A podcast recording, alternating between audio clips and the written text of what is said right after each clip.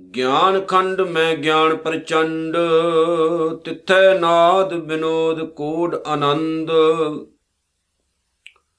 ਸਰਮ ਖੰਡ ਕੀ ਬਾਣੀ ਰੂਪ, ਤਿੱਥੈ ਘਾੜਤ ਘੜੀਐ ਬਹੁਤ ਅਨੂਪ। ਤਾਂ ਕੀਆਂ ਗੱਲਾਂ ਕਥੀਆਂ ਨਾ ਜਾਹੇ, ਜੇ ਕੋ ਕਹਿ ਪਿਛੈ ਪਛਤਾਹੇ। ਤਿੱਥੈ ਘੜੀਐ ਸੁਰਤ, ਮਤ, ਮਨ, ਬੁੱਧ। ਤਿੱਥੈ ਘੜੀਐ ਸੁਰਾਂ, ਸਿੱਧਾਂ ਕੀ ਸੁਧ। ਤਿੱਥੈ ਘੜੀਐ ਸੁਰਤ, ਮਤ, ਮਨ, ਬੁੱਧ। ਤਿੱਥੈ ਘੜੀਐ ਸੁਰਾਂ, ਸਿੱਧਾਂ ਕੀ ਸੁਧ। ਜੁਗੋ ਜੁਗ ਅਟਲ ਧੰਨ ਸ਼੍ਰੀ ਗੁਰੂ ਗ੍ਰੰਥ ਸਾਹਿਬ ਜੀ ਮਹਾਰਾਜ, ਸੱਚੇ ਪਾਤਸ਼ਾਹ ਜੀ ਦਾ ਓਟ ਆਸਰਾ ਰੱਖ ਕੇ ਅਤੇ ਦਸਵੇਂ ਪਾਤਸ਼ਾਹ ਗੁਰੂ ਗੋਬਿੰਦ ਸਿੰਘ ਜੀ ਕਲਗੀਆਂ ਵਾਲੇ ਸ਼ਾਹ ਸ਼ਹਿਨशाह ਦੀ ਅਸੀਸ ਬਖਸ਼ੀਸ਼ ਗੁਰੂ ਫਤਿਹ ਦੇ ਨਾਲ, ਆਓ ਜੀ, ਸਾਰੇ ਸਾਂਝ ਪਾਈਏ ਪਿਆਰ ਨਾਲ ਆਖੋ ਵਾਹਿਗੁਰੂ ਜੀ ਕਾ ਖਾਲਸਾ, ਵਾਹਿਗੁਰੂ ਜੀ ਕੀ ਫਤਿਹ। ਗੁਰੂ ਨਾਨਕ ਸਾਹਿਬ ਸੱਚੇ ਪਾਤਸ਼ਾਹ ਜੀ ਦੀ ਪਵਿੱਤਰ ਪਾਵਨ ਬਾਣੀ ਜਪਜੀ ਸਾਹਿਬ, ਜਿਹਦੀ ਸਾਡੇ ਕੋਲ ਅੱਜ 36 ਨੰਬਰ ਪੌੜੀ ਮੌਜੂਦ ਹੈ ਤੇ ਇਹਦੇ ਵਿੱਚ ਧੰਨ ਗੁਰੂ ਨਾਨਕ ਸਾਹਿਬ ਸੱਚੇ ਪਾਤਸ਼ਾਹ ਜੀ ਨੇ ਮਿਹਨਤ ਦੀ ਗੱਲ ਕੀਤੀ ਹੈ, ਜਿਹਨੂੰ ਅਸੀਂ ਸਰਮ ਖੰਡ ਕਹਿੰਦੇ ਆ ਮਿਹਨਤ ਵਾਲਾ ਖੰਡ। ਗੁਰੂ ਨਾਨਕ ਸਾਹਿਬ ਜੀ ਨੇ ਪਿਛਲੀ ਵੀਡੀਓ ਵਿੱਚ ਜਿਹੜੀ ਅਸੀਂ ਗੱਲ ਕੀਤੀ ਹੈ, ਉਹ ਗਿਆਨ ਦੀ ਕੀਤੀ ਸੀ ਕਿ ਗਿਆਨ ਖੰਡ ਮੈਂ ਗਿਆਨ ਪ੍ਰਚੰਡ, ਕਿ ਗਿਆਨ ਦੀ ਅਵਸਥਾ ਦੇ ਵਿੱਚ ਗਿਆਨ ਹੀ ਬਲਵਾਨ ਹੁੰਦਾ ਹੈ। ਜਦੋਂ ਕੋਈ ਇਨਸਾਨ ਗਿਆਨ ਦੀ ਅਵਸਥਾ ਦੇ ਵਿੱਚ ਪ੍ਰਵੇਸ਼ ਕਰ ਜਾਂਦਾ ਹੈ, ਤਾਂ ਉੱਥੇ ਇਨਸਾਨ ਦੇ ਕੋਲ ਰੱਬੀ ਵਿਸ਼ਵਾਸ ਦਾ ਇੱਕ ਡੰਡਾ ਆ ਜਾਂਦਾ ਹੈ, ਜਿਹਨੂੰ ਅਸੀਂ ਗਿਆਨ ਦਾ ਡੰਡਾ ਕਹਿ ਸਕਦੇ ਹਾਂ। ਉਸ ਅਵਸਥਾ ਵਿੱਚ ਪਹੁੰਚਿਆ ਹੋਇਆ ਇਨਸਾਨ ਡਿੱਗਦਾ ਨਹੀਂ ਹੈ ਤੇ ਡੋਲਦਾ ਨਹੀਂ ਹੈ। ਡਿੱਗੈ ਨਾ ਡੋਲੇ, ਦ੍ਰਿੜ ਕਰ ਰਹੇ ਹੋ ਪੂਰਨ ਹੋਏ ਤ੍ਰਿਪਤਾਨੀ। ਉੱਥੇ ਪਹੁੰਚ ਕੇ ਇਨਸਾਨ ਦੇ ਅੰਦਰ ਜਿੱਥੇ ਰਜੇਵਾ ਆ ਜਾਂਦਾ ਹੈ, ਉੱਥੇ ਡਿੱਗਣਾ ਤਾਂ ਡੋਲਣਾ ਵੀ ਬੰਦੇ ਦਾ ਖਤਮ ਹੋ ਜਾਂਦਾ ਹੈ। ਧੰਨ ਗੁਰੂ ਕਲਗੀਆਂ ਵਾਲੇ ਸੱਚੇ ਪਾਤਸ਼ਾਹ ਜੀ ਨੇ ਜਿਸ ਟਾਈਮ ਸਾਨੂੰ ਖਾਲਸਾ ਪੰਥ ਦੇ ਰੂਪ ਦੇ ਵਿੱਚ ਜੋੜਿਆ ਨਾ, ਸ੍ਰੀ ਗੁਰੂ ਗ੍ਰੰਥ ਸਾਹਿਬ ਮਹਾਰਾਜ ਸੱਚੇ ਪਾਤਸ਼ਾਹ ਜੀ ਦੀ ਪਵਿੱਤਰ ਪਾਵਨ ਬਾਣੀ ਦੇ ਨਾਲ, ਤੇ ਸਤਿਗੁਰੂ ਨੇ ਕਿਹਾ ਸੀ ਬੇ ਆਗਿਆ ਪਈ ਅਕਾਲ ਕੀ ਤਬੇ ਚਲਾਇਓ ਪੰਥ, ਸਭ ਸਿੱਖਣ ਕੋ ਹੁਕਮ ਹੈ ਗੁਰੂ ਮਾਨਿਓ ਗ੍ਰੰਥ। ਕਿ ਅੱਜ ਤੋਂ ਬਾਅਦ ਤੁਹਾਡਾ ਕੇਵਲ ਗੁਰੂ ਗੁਰੂ ਗ੍ਰੰਥ ਸਾਹਿਬ ਹੈ। ਤੇ ਉੱਥੇ ਪੰਥ ਨੂੰ ਵੀ ਇੱਕ ਸੰਦੇਸ਼ ਦਿੱਤਾ ਸੀ ਕਿ ਆਤਮਾ ਗ੍ਰੰਥ ਵਿੱਚ ਹੈ ਤੇ ਸਰੀਰ ਪੰਥ ਵਿੱਚ ਹੈ। ਹੁਣ ਪੰਥ ਨੂੰ ਜਦੋਂ ਗ੍ਰੰਥ ਦੀ ਤਾਬਿਆ 'ਚ ਇਹ ਖੜਾ ਕੀਤਾ ਗਿਆ, ਤੇ ਉਹ ਗਿਆਨ ਪ੍ਰਾਪਤ ਕਰਕੇ ਗੁਰੂ ਨਾਨਕ ਦਾ ਜਿਹੜਾ ਖਾਲਸਾ ਪੰਥ ਹੈ, ਉਹ ਬਲਵਾਨ ਹੋ ਗਿਆ ਅੰਦਰੋਂ ਅਤੇ ਬਾਹਰੋਂ। ਜੇ ਸਤਿਗੁਰੂ ਨੇ ਕਿਰਪਾ ਕੀਤੀ ਤੇ ਸਿੱਖਾਂ ਨੇ ਆਪਣਾ ਰਾਜ ਵੀ ਕਾਇਮ ਕੀਤਾ ਇਸ ਧਰਤੀ ਉੱਤੇ, ਨਾਲ ਦੀ ਨਾਲ ਸਿੱਖ ਅੰਦਰੋਂ ਵੀ ਇੰਨੇ ਕੁ ਪੱਕੇ ਹੋ ਚੁੱਕੇ ਸਨ ਕਿ ਉਸ ਅਵਸਥਾ ਵਿੱਚ ਪਹੁੰਚੇ ਹੋਏ ਸਿੱਖ ਨੂੰ ਕੋਈ ਡੁਲਾ ਨਹੀਂ ਸੀ ਸਕਦਾ ਇੱਧਰ ਉੱਧਰ ਥੜਕਾ ਨਹੀਂ ਸੀ ਸਕਦਾ। ਹੁਣ ਇਹਦੇ ਲਈ ਸਾਡੇ ਕੋਲ ਹਜ਼ਾਰਾਂ ਜਿਹੜੀਆਂ ਨੇ, ਉਹ ਐਗਜ਼ਾਮਪਲਾਂ ਮੌਜੂਦ ਨੇ ਔਰ ਪ੍ਰਤੱਖ ਨੂੰ ਪ੍ਰਮਾਣ ਨਹੀਂ ਕਿ ਸਿੱਖ ਕੌਮ ਲਈ ਸਭ ਤੋਂ ਵੱਡੀ ਗੱਲ ਸੀ ਉੱਚਾ ਸੁੱਚਾ ਆਚਰਣ। ਤੇ ਸਤਿਗੁਰੂ ਨੇ ਐਸਾ ਦਿੱਤਾ ਕਿ ਸਿੱਖ ਜਿਹੜੇ ਸੀ, ਉਹ ਕਿਸੇ ਵੀ ਔਰਤ ਨੂੰ ਜਦੋਂ ਵੇਖਦੇ ਹੁੰਦੇ ਸੀ, ਤਾਂ ਉਹਨੂੰ ਵੇਖ ਕੇ ਬੁੱਢੀ ਮਾਈ ਹੀ ਕਹਿੰਦੇ ਹੁੰਦੇ ਸੀ। ਸਭ ਤੋਂ ਵੱਡੀ ਗੱਲ ਹੈ ਸਿੱਖ ਦਾ ਉੱਚਾ ਸੁੱਚਾ ਆਚਰਣ ਹੋਣਾ। ਇੱਕ ਕਾਜੀ ਨੂਰ ਮੁਹੰਮਦ ਨਾਮ ਦਾ ਇਨਸਾਨ ਹੋਇਆ ਹੈ, ਉਹ ਆਪਣੀ ਜੰਗਨਾਮਾ ਕਿਤਾਬ ਦੇ ਵਿੱਚ ਸਿੱਖਾਂ ਦਾ ਜ਼ਿਕਰ ਕਰਦਾ ਹੈ। ਤੇ ਨਫ਼ਰਤ ਉਹਨੂੰ ਇੰਨੀ ਕੁ ਹੈ ਸਿੱਖਾਂ ਤੋਂ ਕਿ ਸਿੱਖਾਂ ਨੂੰ ਗਾਲਾਂ ਕੱਢਦਾ ਹੈ ਉਹ ਆਪਣੀ ਕਿਤਾਬ ਦੇ ਵਿੱਚ ਸਿੱਖਾਂ ਨੂੰ ਕੁੱਤੇ ਲਿਖਦਾ ਹੈ। ਲੇਕਿਨ ਜਦੋਂ ਉਹ ਸਿੱਖਾਂ ਦੀ ਤਾਰੀਫ ਕਰਦਾ ਤੇ ਉਹ ਇਹ ਸ਼ਬਦ ਵਰਤਦਾ ਹੈ ਕਿ ਇਹਨਾਂ ਦੇ ਵਿੱਚ ਗੁਣ ਬਹੁਤ ਹੈ। ਜਦੋਂ ਕੋਈ ਹਥਿਆਰ ਸੁੱਟ ਦਵੇ ਤਾਂ ਇਹ ਵਾਰ ਨਹੀਂ ਕਰਦੇ, ਭੱਜੇ ਹੋਏ ਉੱਤੇ ਵਾਰ ਨਹੀਂ ਕਰਦੇ। ਇਥੋਂ ਤੱਕ ਕਿ ਜੇ ਇਹਨਾਂ ਦੇ ਕੋਲ ਕਿਸੇ ਦੁਸ਼ਮਣ ਦੀ ਵੀ ਧੀ ਭੈਣ ਆ ਜਾਏ, ਉਹਦੀ ਵੀ ਹਿਫਾਜ਼ਤ ਕਰਦੇ ਨੇ ਤੇ ਔਰਤ ਲਈ ਬਹੁਤ ਵਧੀਆ ਸੋਹਣੇ ਸ਼ਬਦ ਵਰਤਦੇ ਨੇ, ਮਾੜੇ ਸ਼ਬਦ ਨਹੀਂ ਵਰਤਦੇ। ਔਰ ਉਹ ਸਿੱਖਾਂ ਦੀ ਲਿਆਕਤ ਤੋਂ ਇੰਨਾ ਕੁ ਕਾਇਲ ਹੋਇਆ ਕਿ ਗਾਲਾਂ ਕੱਢਦਾ ਕੱਢਦਾ ਸਿੱਖਾਂ ਦੀ ਕਦੋਂ ਤਾਰੀਫ ਕਰ ਗਿਆ, ਉਹਨੂੰ ਖੁਦ ਨੂੰ ਨਹੀਂ ਪਤਾ ਲੱਗਾ। ਇਹ ਸਿੱਖਾਂ ਦੇ ਅੰਦਰ ਦੀ ਇੱਕ ਤਾਕਤ ਹੈ ਜਿਹੜੀ ਬਾਹਰ ਨਿਕਲੀ ਔਰ ਦੁਨੀਆ ਦੇ ਲੋਕਾਂ ਨੇ ਉਸ ਦੇ ਮੂਹਰੇ ਆਪਣਾ ਸੀਸ ਝੁਕਾਇਆ। ਇੱਕ ਮੈਂ ਸੋਹਣੀ ਜੀ ਹੋਰ ਗੱਲ ਤੁਹਾਡੇ ਨਾਲ ਪੇਸ਼ ਕਰ ਦੇਣੀ ਚਾਹੁੰਦਾ। ਡਾਕਟਰ ਸਰੂਪ ਸਿੰਘ ਅਲੱਗ ਆਪਣੀ ਇੱਕ ਕਿਤਾਬ ਵਿੱਚ ਲਿਖਦੇ ਨੇ ਕਿ ਗੱਲ ਅੰਗਰੇਜ਼ਾਂ ਦੇ ਟਾਈਮ ਦੀ ਹੈ ਕਿ ਇੱਕ ਅੰਗਰੇਜ਼ ਅਫਸਰ ਆਪਣੀ ਕਾਰ ਵਿੱਚ ਬੈਠਾ ਸੀ ਕਿ ਉਹਨੇ ਅਚਨਚੇਤ ਆਪਣੇ ਡਰਾਈਵਰ ਨੂੰ ਇਹ ਗੱਲ ਆਖੀ ਕਿ ਕਾਰ ਰੋਕ ਹੋਣੀ। ਉਹਨੇ ਜਦੋਂ ਕਾਰ ਰੋਕੀ ਤਾਂ ਅੰਗਰੇਜ਼ ਅਫਸਰ ਉਤਰਿਆ ਤੇ ਉਹਨੇ ਆਪਣਾ ਹੈਟ ਉਤਾਰਿਆ, ਕਸ਼ ਵਿੱਚ ਲਿਆ ਤੇ ਸਲੂਟ ਮਾਰੀ। ਜਿਹੜਾ ਕਾਰ ਡਰਾਈਵਰ ਸੀ, ਉਹਨੇ ਕਿਹਾ ਵੀ ਤੁਸੀਂ ਸਲੂਟ ਕਿਹਨੂੰ ਮਾਰੀ? ਉਹ ਕਹਿੰਦਾ ਕਿਸੇ ਦੇਸ਼ ਦਾ ਬਾਦਸ਼ਾਹ ਜਾ ਰਿਹਾ। ਉਹ ਕਹਿੰਦਾ ਨਿਹੰਗ ਸਿੰਘ ਹੈ। ਨਿਹੰਗ ਸਿੰਘ ਕੌਣ? ਇਹ ਗੁਰੂ ਗੋਬਿੰਦ ਸਿੰਘ ਮਹਾਰਾਜ ਸੱਚੇ ਪਾਤਸ਼ਾਹ ਦੀਆਂ ਲਾਡਲੀਆਂ ਫੌਜਾਂ ਨੇ, ਜਦੋਂ ਉਹਨੇ ਤਰਤੀਬਵਾਰ ਇਤਿਹਾਸ ਦਾ ਚਾਨਣਾ ਪਾਇਆ ਤੇ ਉਹ ਹੈਰਾਨ ਹੋ ਗਿਆ, ਕਹਿੰਦਾ ਜਿਨ੍ਹਾਂ ਦੇ ਸਿੱਖ ਹੀ ਇੰਨੇ ਸੋਹਣੇ ਸੁਨੱਖੇ ਨੇ, ਪਿਆਰੇ ਲੱਗਦੇ ਨੇ, ਉਹ ਗੁਰੂ ਦੀ ਕਿੰਨੀ ਸ਼ਾਨੋ ਸ਼ੌਕਤ ਹੋਵੇਗੀ। ਦੇਖੋ, ਜਦੋਂ ਸਾਡੇ ਅੰਦਰ ਸਤਿਗੁਰੂ ਦਾ ਗਿਆਨ ਪ੍ਰਵੇਸ਼ ਕਰ ਜਾਏਗਾ, ਤਾਂ ਸਾਨੂੰ ਕੋਈ ਭਟਕਾ ਨਹੀਂ ਸਕਦਾ, ਇਹ ਯਾਦ ਰੱਖਿਓ, ਗੱਲ ਇੱਥੇ ਖਤਮ ਹੁੰਦੀ ਹੈ। ਕਿਉਂਕਿ ਤਿੱਥੈ ਨਾਦ, ਬਨੋਦ, ਕੋਡ, ਆਨੰਦ, ਗਿਆਨ ਦੀ ਅਵਸਥਾ ਦੇ ਵਿੱਚ ਇਨਸਾਨ ਸਭ ਕੁਝ ਹੀ ਪ੍ਰਾਪਤ ਕਰ ਲੈਂਦਾ ਹੈ। ਉਹ ਨਾ ਤਾਂ ਕਿਸੇ ਵੱਖਰੇ ਤਮਾਸ਼ਿਆਂ ਦੇ ਵਿੱਚ ਰੁੱਝਦਾ ਹੈ, ਨਾ ਬਾਹਰੀ ਤੌਰ ਤੇ ਜਿਹੜੀ ਗੰਦਗੀ ਹੈ, ਜਿਹਨੂੰ ਲੋਕ ਕਹਿੰਦੇ ਨੇ ਵੀ ਇਹਦੇ ਵਿੱਚ ਹੀ ਸਾਰੀ ਜ਼ਿੰਦਗੀ ਹੈ, ਉਹਦੇ ਵਿੱਚ ਜਾਂਦਾ ਹੈ। ਉਹਨੂੰ ਕੀ ਲੱਗਦਾ ਹੈ ਵੀ ਵਾਹਿਗੁਰੂ ਦੇ ਗਿਆਨ ਦੇ ਵਿੱਚ ਹੀ ਸਾਰੇ ਰਾਗਾਂ ਦਾ ਸਵਾਦ ਹੈ, ਦੁਨੀਆ ਦੇ ਸਾਰੇ ਰੰਗਾਂ ਦਾ ਆਨੰਦ ਹੈ ਤੇ ਮੈਂ ਹੋਰ ਕਿਸੇ ਰੰਗ, ਤਮਾਸ਼ੇ, ਕੋਡ ਆਨੰਦ ਵਿੱਚ ਨਹੀਂ ਪੈਣਾ, ਕਿਉਂਕਿ ਮੈਨੂੰ ਇਹਦੇ ਵਿੱਚ ਹੀ ਸਭ ਕੁਝ ਪ੍ਰਾਪਤ ਹੋ ਗਿਆ। ਗਿਆਨੀ ਹੋਣਾ ਵੀ ਬਹੁਤ ਜ਼ਰੂਰੀ ਹੈ। ਸਾਡੇ ਕੋਲ ਅੱਜ ਗਿਆਨ ਨਹੀਂ ਨਾ, ਆਪਾਂ ਅੰਦਰੋਂ ਹੀਨੇ ਹੋ ਚੁੱਕੇ ਆ ਇਸੇ ਵਜ੍ਹਾ ਕਰਕੇ ਅਸੀਂ ਕੀਰਤਨ ਛੱਡ ਚੁੱਕੇ ਆ ਗੁਰਬਾਣੀ ਦਾ ਆਨੰਦ ਸਾਡੇ ਕੋਲ ਮੌਜੂਦ ਨਹੀਂ ਹੈ। ਅਸੀਂ ਆਨੰਦ ਲੈਨੇ ਗਾਇਕਾਂ ਵਿੱਚੋਂ। ਆਨੰਦ ਲੈਨੇ ਕੂੜ ਵਿੱਚੋਂ ਗੰਦ ਵਿੱਚੋਂ, ਗੰਦਗੀ 'ਚ ਹੱਥ ਮਾਰਦੇ ਆ ਜਿਵੇਂ ਸਤਿਗੁਰੂ ਨੇ ਕਿਹਾ ਵੀ ਜਿਹੜੀ ਮੱਖੀ ਹੁੰਦੀ, ਗੰਦਗੀ ਦੇ ਢੇਰ ਉੱਤੇ ਜਾਂਦੀ ਹੈ ਨਾ ਐਨ ਇਸੇ ਤਰ੍ਹਾਂ ਮੱਖੀ ਦਾ ਇੱਕ ਸੁਭਾਅ ਹੈ, ਉਹਨੂੰ ਲੱਗਦਾ ਵੀ ਗੰਦਗੀ ਦੇ ਢੇਰ ਵਿੱਚ ਹੀ ਦੁਨੀਆ ਦਾ ਆਨੰਦ ਹੈ, ਸਭ ਕੁਝ ਹੈ, ਰਸ ਹੈ। ਇਹ ਐਨ ਇਸੇ ਤਰ੍ਹਾਂ ਸਾਡਾ ਵੀ ਸੁਭਾਅ ਇਦਾਂ ਦਾ ਬਣ ਗਿਆ ਕਿਉਂਕਿ ਅਸੀਂ ਗਿਆਨ ਤੋਂ ਹੀਣੇ ਹੋ ਗਏ ਇਸੇ ਕਾਰਨ ਸਾਡੇ ਵਿੱਚ ਉਹ ਪ੍ਰੋਬਲਮ ਆ ਗਈ ਕਿ ਜੋ ਸਾਨੂੰ ਗੁਰੂ ਗ੍ਰੰਥ ਸਾਹਿਬ ਦੀ ਪਾਉਣ ਬਾਣੀ ਵਿੱਚੋਂ ਆਨੰਦ ਮਿਲਣਾ ਸੀ, ਅਸੀਂ ਬਾਹਰਲੇ ਰੰਗਾਂ, ਤਮਾਸ਼ਿਆਂ ਤੇ ਗੀਤਾਂ ਦੇ ਵਿੱਚੋਂ ਲੱਭ ਰਹੇ ਹਾਂ, ਪਰ ਉਹਦੇ ਵਿੱਚ ਕੇਵਲ ਤੇ ਕੇਵਲ ਖੁਆਰੀ ਹੈ, ਹੋਰ ਕੁਝ ਵੀ ਨਹੀਂ। ਗੁਰੂ ਨਾਨਕ ਸਾਹਿਬ ਸੱਚੇ ਪਾਤਸ਼ਾਹ ਨੇ ਅੱਗੇ ਸਰਮਖੰਡ ਦੀ ਗੱਲ ਕੀਤੀ। ਕਹਿੰਦੇ ਸਰਮਖੰਡ ਕੀ ਬਾਣੀ ਰੂਪ ਸਰਮਖੰਡ ਮਿਹਨਤ ਦੀ ਅਵਸਥਾ ਦੇ ਵਿੱਚ ਜਦੋਂ ਇਨਸਾਨ ਪਹੁੰਚਦਾ ਹੈ, ਤਾਂ ਮਿਹਨਤ ਕਰਨ ਦੇ ਨਾਲ, ਦੇਖੋ, ਮਿਹਨਤ ਵੀ ਕਈ ਪ੍ਰਕਾਰ ਦੀ ਹੈ। ਅਸੀਂ ਬਾਹਰੀ ਤੌਰ ਤੇ ਮਿਹਨਤ ਕਰਦੇ ਆ ਤਾਂ ਅਸੀਂ ਉਦਯੋਗਪਤੀ ਬਣਦੇ ਆ ਬਿਜ਼ਨਸਮੈਨ ਬਣਦੇ ਆ ਅਮੀਰ ਬਣ ਜਾਂਦੇ ਆ ਆਪਣਾ ਘਰ-ਬਾਰ ਵਧੀਆ ਬਣਾ ਲੈਂਦੇ ਆ ਚੰਗਾ ਲਾਈਫ ਸਟਾਈਲ ਜਿਹੜਾ ਹੈ ਉਹ ਸਾਡਾ ਹੋ ਜਾਂਦਾ ਇਹ ਬਾਹਰੀ ਤੌਰ ਤੇ ਗੱਲ ਹੈ। ਪਰ ਇੱਕ ਉਹ ਮਿਹਨਤ ਹੈ ਜਿਹੜੀ ਆਪਣੇ ਅੰਦਰ ਵੀ ਕਰਨੀ ਹੈ, ਆਪਣੇ ਅੰਦਰ ਦੀ ਗੰਦਗੀ ਨੂੰ ਸਾਫ਼ ਕਰਨਾ ਹੈ, ਕੂੜ ਕਬਾੜ ਨੂੰ ਸਾਫ਼ ਕਰਨਾ ਹੈ। ਹੁਣ ਇੱਥੇ ਗੱਲ ਇੱਕ ਬੜੀ ਪਿਆਰੀ ਮੈਂ ਤੁਹਾਡੇ ਨਾਲ ਸ਼ੇਅਰ ਕਰ ਦੇਣੀ ਚਾਹੁੰਦਾ। ਬਹੁਤ ਸਾਰੇ ਲੋਕ ਐਸੇ ਨੇ ਜਿਹੜੇ ਕਹਿੰਦੇ ਨੇ ਵੀ ਜਦੋਂ ਕਿਰਪਾ ਹੋਏਗੀ ਫਿਰ ਆਪਾਂ ਦੇਖਾਂਗੇ। ਕਿਰਪਾ। ਕਿਰਪਾ ਇੱਕ ਐਸਾ ਸ਼ਬਦ ਹੈ ਜਿਹਨੂੰ ਅਸੀਂ ਬੜਾ ਚੱਕ ਕੇ ਫੇਮਸ ਕੀਤਾ ਹੈ। ਪਰ ਕਿਰਪਾ ਹੁੰਦੀ ਕਿਦਾਂ? ਹੁਣ ਇੱਥੇ ਇਹ ਵੀ ਗੱਲ ਕਹਿ ਦਵਾਂ, ਬਹੁਤ ਸਾਰੇ ਲੋਕਾਂ ਨੇ ਇਹ ਮਸ਼ਹੂਰ ਕੀਤਾ ਹੈ ਕਿ ਗੁਰੂ ਗੋਬਿੰਦ ਸਿੰਘ ਮਹਾਰਾਜ ਸੱਚੇ ਪਾਤਸ਼ਾਹ ਹਜੂਰ ਸਾਹਿਬ ਆਪਣੇ ਸਿੱਖ ਨੂੰ 60 ਸਾਲ ਦੀ ਉਮਰ ਤੱਕ ਉਡੀਕਦੇ ਨੇ। ਕਿਉਂ? ਜੇ ਸਿੱਖ 61 ਸਾਲ ਦਾ ਹੋ ਗਿਆ ਤੇ ਫਿਰ ਗੁਰੂ ਦਾ ਪਿਆਰ ਖਤਮ ਹੋ ਜਾਣਾ। ਇਹ ਕੇਵਲ ਤੇ ਕੇਵਲ ਇੱਕ ਬਿਜ਼ਨਸ ਖੜਾ ਕੀਤਾ ਗਿਆ, ਵਹਿਮ ਪਾਇਆ ਗਿਆ ਸਾਡੇ ਮਨ ਦੇ ਵਿੱਚ। ਔਰ ਉਸ ਵਹਿਮ ਦੇ ਤਹਿਤ ਅਸੀਂ ਆਪਣੇ ਗੁਰੂ ਦੇ ਸਿਧਾਂਤਾਂ ਨਾਲ ਵੀ ਸਮਝੌਤਾ ਕਰਨਾ ਸ਼ੁਰੂ ਕਰ ਦਿੱਤਾ। ਔਰ ਇਹ ਵਹਿਮ ਪਾਇਆ ਕਿ ਇਹਨਾਂ ਨੇ? ਉੱਥੋਂ ਦੇ ਲੋਕਾਂ ਨੇ। ਵਹਿਮ ਪਾ ਕੇ ਤੇ ਲੋਕਾਂ ਨੂੰ ਚੱਕਰ 'ਚ ਪਾਇਆ। ਬਾਕੀ ਸਤਿਗੁਰੂ ਹਮੇਸ਼ਾ ਆਪਣੇ ਸਿੱਖ ਦੀ ਵੇਟ ਕਰਦਾ ਹੈ, ਹਮੇਸ਼ਾ ਉਡੀ ਕਰਦਾ ਹੈ। ਮੇਰਾ ਸਤਿਗੁਰੂ ਕਹਿੰਦਾ ਆਪਣੇ ਅੰਦਰ ਨੂੰ ਵੀ ਧੋ, ਆਪਣੇ ਅੰਦਰ ਨੂੰ ਵੀ ਸਾਫ਼ ਕਰ। ਹੁਣ ਸਤਿਗੁਰੂ ਨੇ ਕਿਹਾ, ਕਹਿੰਦੇ ਜਿਹੜੀ ਉਹ ਮਿਹਨਤ ਹੈ ਨਾ, ਮਿਹਨਤ ਕਰੀ ਆਪਣੇ ਅੰਦਰ, ਤਾਂ ਕਿ ਤੇਰਾ ਅੰਦਰ ਦਾ ਜਿਹੜਾ ਜੋ ਕੁਝ ਵੀ ਤੇਰੇ ਅੰਦਰ ਹੈ ਗੰਦ ਹੈ, ਉਹ ਸਾਫ਼ ਹੋ ਜਾਏ। ਕਿਉਂਕਿ ਮਿਹਨਤ ਵਾਲੀ ਅਵਸਥਾ ਵਿੱਚ ਇਨਸਾਨ ਦੀ ਬਣਾਵਟ ਘੜੀ ਜਾਂਦੀ ਹੈ। ਇਨਸਾਨ ਦਾ ਮਨ ਘੜਿਆ ਜਾਂਦਾ ਹੈ। ਅਸੀਂ ਜਦੋਂ ਅੰਦਰੋਂ ਮਿਹਨਤ ਕਰਾਂਗੇ ਤਾਂ ਖੂਬਸੂਰਤੀ ਆਏਗੀ। ਆਪਾਂ ਸੋਹਣੇ ਬਣਾਂਗੇ। ਹੁਣ ਸਤਿਗੁਰੂ ਨੇ ਜੇ ਪਾਉਣ ਬਾਣੀ ਵਿੱਚ ਗੱਲ ਲਿਖੀ ਹੈ ਤੇ ਉਹਨੂੰ ਅਸੀਂ ਵਿਚਾਰਨਾ ਵੀ ਤਾਂ ਹੈਗਾ ਨਾ। ਵੀ ਅਸੀਂ ਆਪਣੇ ਅੰਦਰ ਮਿਹਨਤ ਕਰਨੀ ਹੈ ਕਿ ਜਾਂ ਨਹੀਂ ਕਰਨੀ ਕਿ ਆਪਾਂ ਇੱਥੇ ਰਹਿਣਾ ਪੂਰੀ ਜ਼ਿੰਦਗੀ। ਕਿਉਂਕਿ ਜਿਹੜਾ ਗੁਰੂ ਨਾਨਕ ਦਾ ਸਿੱਖ ਹੈ, ਉਹ ਤਾਂ ਇਸ ਗੱਲ ਨੂੰ ਸਮਝ ਗਿਆ ਵੀ ਇਹ ਮਿਹਨਤ ਵਾਲੀ ਅਵਸਥਾ ਹੈ। ਜੇ ਬਾਹਰੀ ਤੌਰ ਤੇ ਮਿਹਨਤ ਕਰਾਂਗੇ ਤਾਂ ਬਹੁਤ ਅਮੀਰ ਬਣ ਜਾਵਾਂਗੇ ਲਾਈਫ ਸਟਾਈਲ ਗੁੱਡ ਹੋ ਜਾਏਗਾ। ਪਰ ਜੇ ਆਪਾਂ ਅੰਦਰੋਂ ਮਿਹਨਤ ਕਰਾਂਗੇ ਤੇ ਅੰਦਰ ਦੀ ਗੰਦਗੀ ਵੀ ਸਾਫ਼ ਹੁੰਦੀ ਹੈ। ਅੰਦਰ ਦਾ ਭਾਂਡਾ ਵੀ ਤਾਂ ਸਾਫ਼ ਕਰਨਾ ਹੈ ਨਾ।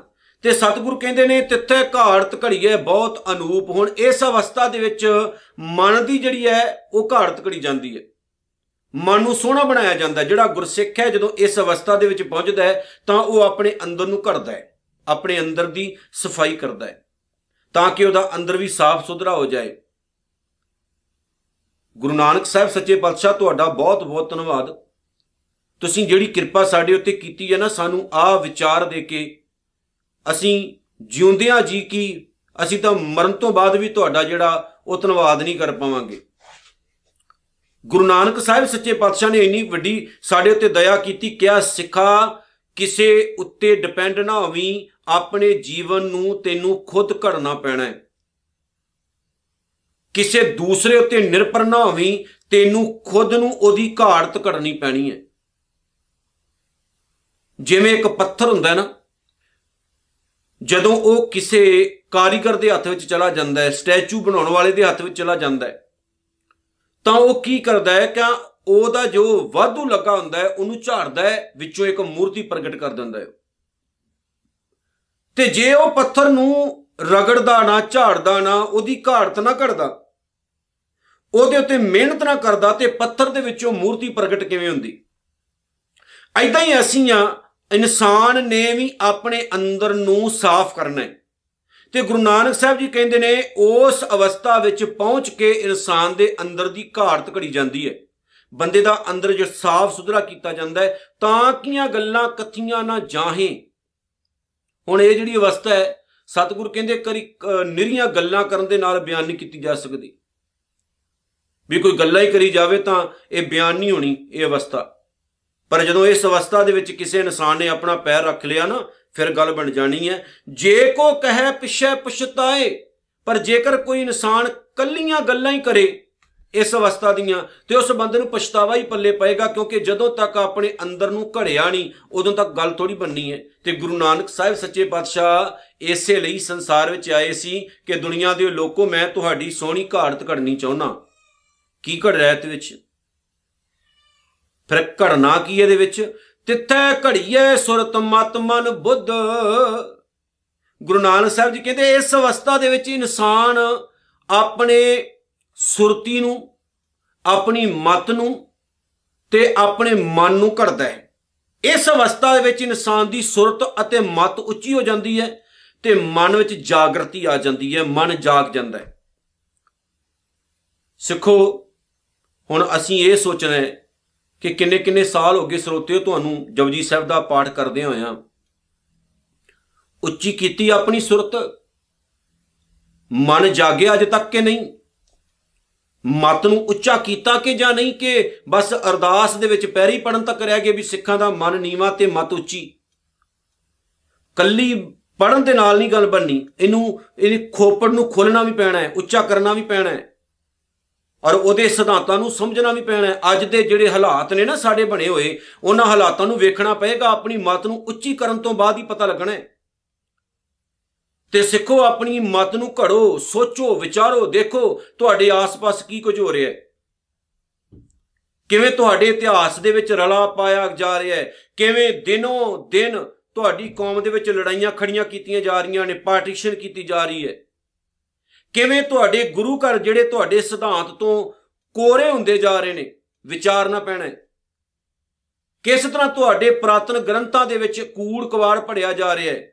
ਕਿਵੇਂ ਤੁਹਾਨੂੰ ਗੁਰੂ ਗ੍ਰੰਥ ਸਾਹਿਬ ਮਹਾਰਾਜ ਸੱਚੇ ਪਾਤਸ਼ਾਹ ਤੋਂ ਤੋੜ ਕੇ ਤੇ ਦੇਹਧਾਰੀ ਪਖੰਡੀ ਬਾਬਿਆਂ ਦੇ ਚਰਨਾਂ ਦੇ ਵਿੱਚ ਸੁੱਟਿਆ ਜਾ ਰਿਹਾ ਹੈ। ਕਿਵੇਂ ਤੁਹਾਡੀ ਜਨਰੇਸ਼ਨ ਨੂੰ ਖਤਮ ਕੀਤਾ ਜਾ ਰਿਹਾ ਹੈ। ਕਿਵੇਂ ਤੁਹਾਡੀ ਨੌਜਵਾਨ ਪੀੜ੍ਹੀ ਜਿਹੜੀ ਹੈ ਉਹਨੂੰ ਪਤਤ ਬਣਾਇਆ ਜਾ ਰਿਹਾ ਹੈ। ਉਹਨੂੰ ਉਲਟ ਪਾਸੇ ਲਾਇਆ ਜਾ ਰਿਹਾ ਹੈ।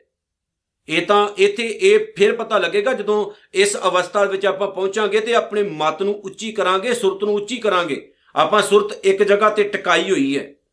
ਅਸੀਂ ਕੀ ਸੋਚਦੇ ਆਂ ਵੀ ਇਹ ਸਾਡਾ ਲੈਵਲ ਹੈ, ਇਸ ਲੈਵਲ ਤੋਂ ਆਪਾਂ ਅਗਾਹ ਨਹੀਂ ਜਾਣਾ।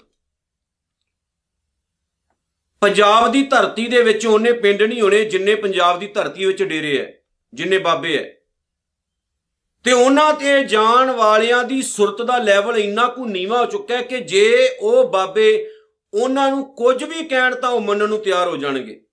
ਪਰ ਗੁਰੂ ਗ੍ਰੰਥ ਸਾਹਿਬ ਮਹਾਰਾਜ ਸੱਚੇ ਪਾਤਸ਼ਾਹ ਦੀ ਪਾਵਨ ਬਾਣੀ ਦੇ ਉੱਤੇ ਉਹ ਕਦੇ ਨਿਹਚਾ ਨਹੀਂ ਰੱਖਣਗੇ, ਕਦੇ ਨਹੀਂ ਤੁਰਨਗੇ ਉਹ। ਭਾਵੇਂ ਗੁਰੂ ਗ੍ਰੰਥ ਸਾਹਿਬ ਦੀ ਬਾਣੀ ਕਹੀ ਜਾਏ, ਸਿੱਖਾ ਦੁਬਤਾ 'ਚ ਨਹੀਂ ਪੜਨਾ ਸਿੱਖਾ ਮੜੀ ਮਸਾਨਾ ਤੇ ਨਹੀਂ ਜਾਣਾ, ਸਿੱਖ ਜਾਣਗੇ। ਸਿੱਖ ਸਭਨਾ ਜਗ੍ਹਾ ਤੇ ਜਾਣਗੇ।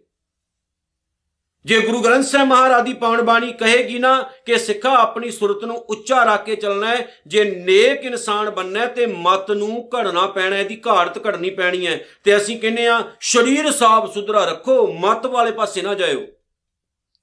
ਕਿਉਂਕਿ ਜਿਸ ਦਿਨ ਸਾਡੀ ਮਤ ਉੱਚੀ ਹੋਗੀ ਉਸ ਦਿਨ ਸਾਨੂੰ ਪਤਾ ਲੱਗਣਾ ਹੈ ਵੀ ਸਾਡੇ ਨਾਲ ਕੀ ਕੁਝ ਹੋ ਰਿਹਾ ਹੈ। ਇੱਥੇ ਮੈਂ ਤਾਂ ਥੋੜੀ ਜਿਹੀ ਤੁਹਾਨੂੰ ਟਿਪ ਦੇਣੀ ਚਾਹੁੰਦਾ ਕਿ ਆਪਣੇ ਆਪ ਨੂੰ ਜਗਾਓ। ਮਨ ਨੂੰ ਜਗਾਓ, ਕਿਉਂਕਿ ਇਸ ਅਵਸਥਾ ਦੀ ਗੱਲ ਗੁਰੂ ਨਾਨਕ ਸਾਹਿਬ ਜਦੋਂ ਕਰਦੇ ਨੇ ਤੇ ਕਹਿੰਦੇ ਨੇ ਸੁਰਤ ਉੱਚੀ ਹੋ ਜਾਂਦੀ ਹੈ ਮਤ ਉੱਚੀ ਹੋ ਜਾਂਦੀ ਹੈ ਤੇ ਮਨ ਜਾਗ ਜਾਂਦਾ ਹੈ, ਮਨ ਵਿੱਚ ਜਾਗਰਤੀ ਆਉਂਦੀ ਹੈ। ਮਨ ਸੁੱਤਾ ਨਹੀਂ ਰਹਿੰਦਾ ਹੈ।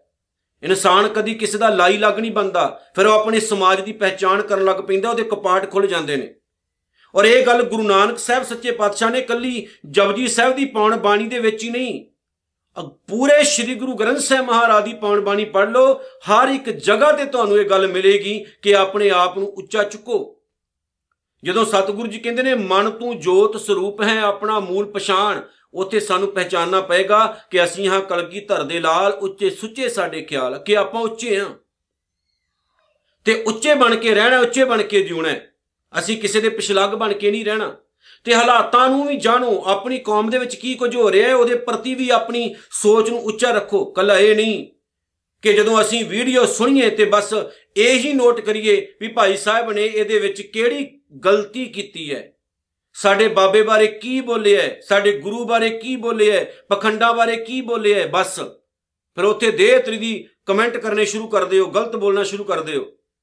ਉੱਚਾ ਨਾ ਹੋਇਓ ਸੁੱਚਾ ਨਾ ਹੋਇਓ, ਕਈ ਤਾਂ ਮੈਂ ਐਸੇ ਬੰਦੇ ਵੇਖੇ ਐ, ਉਹਨਾਂ ਨੂੰ ਕੋਈ ਕੰਮ ਨਹੀਂ ਐ। ਉਹਨਾਂ ਨੂੰ ਇੱਕ ਵੀ ਵੀਡੀਓ ਚੰਗੀ ਨਹੀਂ ਲੱਗੀ ਹੋਣੀ। ਲੇਕਿਨ ਸੁਣੀਆਂ ਉਹਨਾਂ ਨੇ ਸਾਰੀਆਂ ਹੀ ਐ। ਪਿਆਰ ਵੀ ਬੜਾ ਕਰਦੇ ਨੇ ਅੰਦਰੋਂ ਮੈਨੂੰ, ਕਿਉਂਕਿ ਉਹ ਬੰਦਾ ਸਭ ਤੋਂ ਜ਼ਿਆਦਾ ਤੁਹਾਨੂੰ ਪਿਆਰ ਕਰਦਾ, ਜਿਹੜਾ ਬੰਦਾ ਸਭ ਤੋਂ ਜ਼ਿਆਦਾ ਤੁਹਾਨੂੰ ਨਫ਼ਰਤ ਕਰਦਾ ਹੁੰਦਾ, ਕਿਉਂਕਿ ਤੁਹਾਨੂੰ ਸਭ ਤੋਂ ਜ਼ਿਆਦਾ ਵਾਚਦਾ ਹੀ ਹੋਈ ਹੈ ਜਿਹੜਾ ਤੁਹਾਨੂੰ ਨਫ਼ਰਤ ਕਰ ਰਿਹਾ ਹੈ ਤੇ ਉਹ ਸੁਣਦੇ ਵੀ ਸਾਰੀਆਂ ਵੀਡੀਓ ਨੇ, ਲੇਕਿਨ ਹਰ ਵੀਡੀਓ ਦੇ ਥੱਲੇ ਉਹ ਦੋ ਚਾਰ ਬੰਦੇ ਐਸੇ ਨੇ ਕਿ ਉਹਨਾਂ ਦੇ ਇੱਕੋ ਹੀ ਕਮੈਂਟ ਹੁੰਦੇ ਨੇ ਬਸ।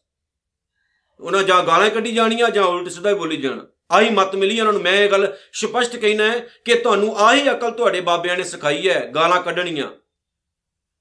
ਉੱਚਾ ਨੀਵਾ ਬੋਲਣਾ, ਮਾਵਾ ਭੈਣਾਂ ਦੀਆਂ ਗਾਲਾਂ ਦੇਣੀਆਂ। ਇਹ ਤੁਹਾਡੀ ਜਿਹੜੀ ਮਤ ਹੈ ਨੂੰ ਉਹਨੂੰ ਗ੍ਰਹਿਣ ਲੱਗ ਗਿਆ ਹੈ। ਜਾਂ ਮੈਂ ਕਹਾਂ, ਤੁਹਾਡੀ ਮਤ ਨੂੰ ਜੰਗਾਲ ਲੱਗ ਗਿਆ ਹੈ। ਗੰਦ ਭਰ ਗਿਆ ਤੁਹਾਡੇ ਅੰਦਰ। ਗੰਦ ਹੁੰਦਾ ਨਾ ਜਿਹੜਾ ਗੰਦ, ਉਹਨੂੰ ਇੱਕ ਜਗ੍ਹਾ ਤੇ ਰੱਖਿਆ ਜਾਏ ਨਾ ਜਦੋਂ, ਤੇ ਫਿਰ ਉਹਦੇ ਵਿੱਚੋਂ ਬੋ ਆਉਣੀ ਸ਼ੁਰੂ ਹੋ ਜਾਂਦੀ ਹੈ। ਇਹ ਐ ਤੁਹਾਡੀ ਮੱਤ ਹੋ ਚੁੱਕੀ ਹੈ। ਲੇਕਿਨ ਇਸ ਅਵਸਥਾ ਦੇ ਵਿੱਚ ਜਦੋਂ ਇਨਸਾਨ ਪਹੁੰਚਦਾ ਤੇ ਗੁਰੂ ਨਾਨਕ ਸਾਹਿਬ ਕਹਿੰਦੇ, ਮਿਹਨਤ ਵਾਲੀ ਅਵਸਥਾ ਹੈ, ਇੱਥੇ ਆ ਕੇ ਥੋੜੀ ਮਿਹਨਤ ਕਰਨੀ ਪੈਂਦੀ ਬੰਦੇ ਨੂੰ। ਤੇ ਸਾਡਾ ਲੈਵਲ ਇਹ ਆਪਾਂ ਆਪਾਂ ਕਹਿੰਦੇ, ਨਾ ਜੀ, ਮਿਹਨਤ ਕਰਨੀ ਨਹੀਂ ਆਪਾਂ ਤਾਂ। ਬਾਣੀ ਪੜੋ ਬਸ, ਮਾਲਾ ਫੇਰੋ, ਬਸ। ਉੱਚਾ ਨਾ ਚੱਕਿਓ ਆਪਣੇ ਆਪ ਨੂੰ। ਜੇ ਇਦਾਂ ਹੀ ਤੁਹਾਨੂੰ ਗੁਰੂ ਨਾਨਕ ਸਾਹਿਬ ਸੱਚੇ ਪਾਤਸ਼ਾਹ ਕਹਿੰਦੇ ਤੇ ਫਿਰ ਭਾਈ ਲੈਣਾ ਗੁਰੂ ਨਾਨਕ ਸਾਹਿਬ ਦੇ ਕੋਲ ਗਏ ਨੇ, ਕੱਲੀ ਉਹਨਾਂ ਨੇ ਸੇਵਾ ਨਹੀਂ ਕੀਤੀ, ਆਪਣਾ ਲੈਵਲ ਹੀ ਉੱਚਾ ਕੀਤਾ ਉਹਨਾਂ ਨੇ। ਇੱਥੇ ਅਸੀਂ ਇਹ ਵਿਚਾਰਨਾ ਵੀ ਤਿੱਥੇ ਘੜੀਐ ਸੁਰਾਂ ਸਦਾ ਕੀ ਸੁਧ। ਉਹ ਕਿਹੜੀ ਸੋਚ ਹੈ ਉਹ ਕਿਹੜੀ ਸੁਧ ਹੈ ਉਹ ਕਿਹੜੀ ਅਕਲ ਹੈ ਜਿਹੜੀ ਗੁਰੂ ਨਾਨਕ ਸਾਹਿਬ ਜੀ ਕਹਿੰਦੇ ਇਸ ਅਵਸਥਾ ਵਿੱਚ ਪਹੁੰਚ ਕੇ ਇਨਸਾਨ ਦੀ ਸਿੱਧਾ ਅਤੇ ਦੇਵਤਿਆਂ ਵਾਲੀ ਬਣ ਜਾਂਦੀ ਹੈ ਉਹ ਦੇਵਤੇ ਨਹੀਂ ਨਕਲੀ, ਜਿਹੜੇ ਤੁਰੇ ਫਿਰਦੇ ਨੇ, ਬੀਬੀਆਂ ਦੇ ਪਿੱਛੇ ਹੀ ਦੇਖਿਆ ਤੁਸੀਂ, ਉਹਨਾਂ ਦੇ ਸੀਰੀਅਲ ਦੇਖਦੇ ਹੋ, ਕੀ ਹਾਲ ਉਹਨਾਂ ਦੇ? ਅੱਜ ਲੜਾਈ ਝਗੜੇ ਚੱਲਦਾ ਰਹਿੰਦਾ ਇੱਥੇ ਮਤਲਬ ਹੈ, ਦੇਵ ਦਾ ਮਤਲਬ ਹੁੰਦਾ ਹੈ ਪ੍ਰਕਾਸ਼ਮਾਨ ਵਿਅਕਤੀ। ਇਸ ਅਵਸਥਾ ਵਿੱਚ ਇਨਸਾਨ ਦੇ ਅੰਦਰ ਪ੍ਰਕਾਸ਼ ਹੋ ਜਾਂਦਾ ਹੈ, ਉਹਦੀ ਅਕਲ ਉੱਚੀ ਹੋ ਜਾਂਦੀ ਹੈ, ਮਤ ਉਹਦੀ ਸਾਧੀ ਜਾਂਦੀ ਹੈ, ਤੇ ਵਧੀਆ ਸੋਚ ਦਾ ਇਨਸਾਨ ਬਣ ਜਾਂਦਾ ਹੈ ਉਹ। ਫਿਰ ਉਹ ਨਾ ਤਾਂ ਪਖੰਡੀ ਹੁੰਦਾ ਹੈ, ਨਾ ਪਖੰਡ ਕਰਦਾ ਹੈ, ਨਾ ਪਖੰਡ ਹੋ ਜਰਦਾ ਹੈ।